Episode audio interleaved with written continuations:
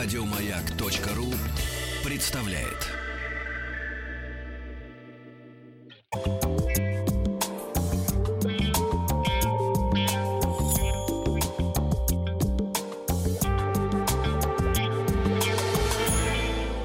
Сладкая жизнь. Но сегодня точно не слипнется. Хлебный суп. Ну, только от хлеба у кого же слипалось-то? Сладкое холодное блюдо северогерманской кухни любят немцы, датчане, шведы, финны. И, финны, конечно, они не совсем германцы, они вообще не германцы, как и эстонцы и латыши, но, тем не менее, они тоже любят хлебный суп. Финно-угры.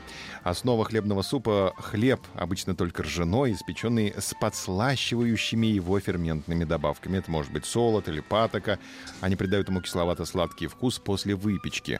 Это тартусский хлеб, выпекаемый в Эстонии, рижский, бородинский, карельский или минский.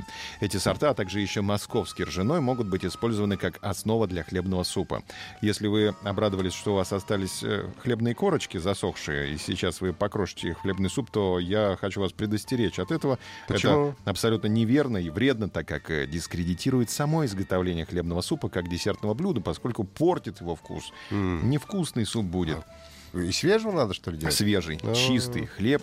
Берешь буханку, нарезаешь тонкими ломтями и осторожно высушиваешь в духовке с открытой дверцей, следя, чтобы сухари не подгорели. Как раз. Несмотря на то, что лето, 1 июня открываешь духовку и греешься сам, и хлеб у тебя подсыхает. И сам согрелся, и хлеб подсушил. Да, зарумянились оба. Из этих сухарей надо натолочь крошку и хранить ее для быстрого приготовления хлебных супов как полуфабрикат.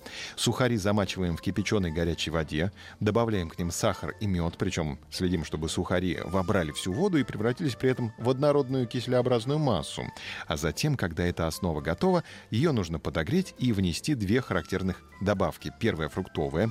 Она состоит из сваренных в жидком сахарном сиропе долек яблок, которые еще не успели превратиться в варенье, но стали не похожими на вываренные в компоте. И вторая часть сливочная — это верхняя добавка в виде взбитых и подслащенных слегка сахарной пудрой сливок, или, наоборот, оставленных без подсластки для контраста с фруктовой сладкой добавкой.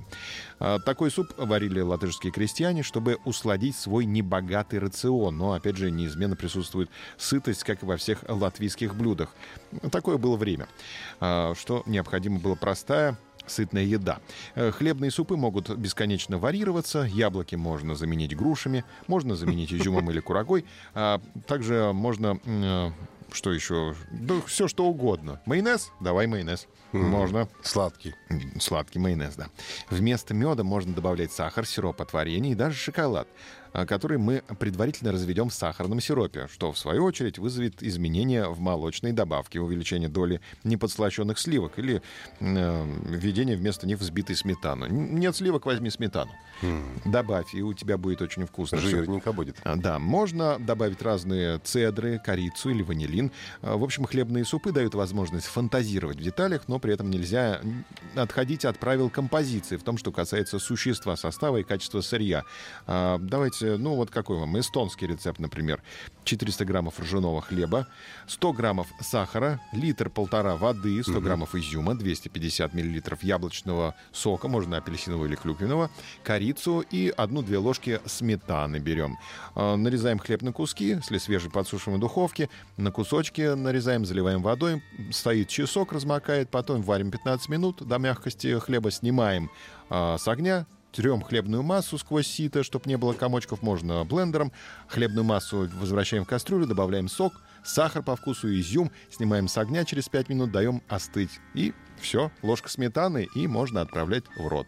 Это хлебный суп. Отлично освежает и насыщает наш организм. Ой, нет, не слипнется. Не слипнется. Еще больше подкастов на радиомаяк.ру.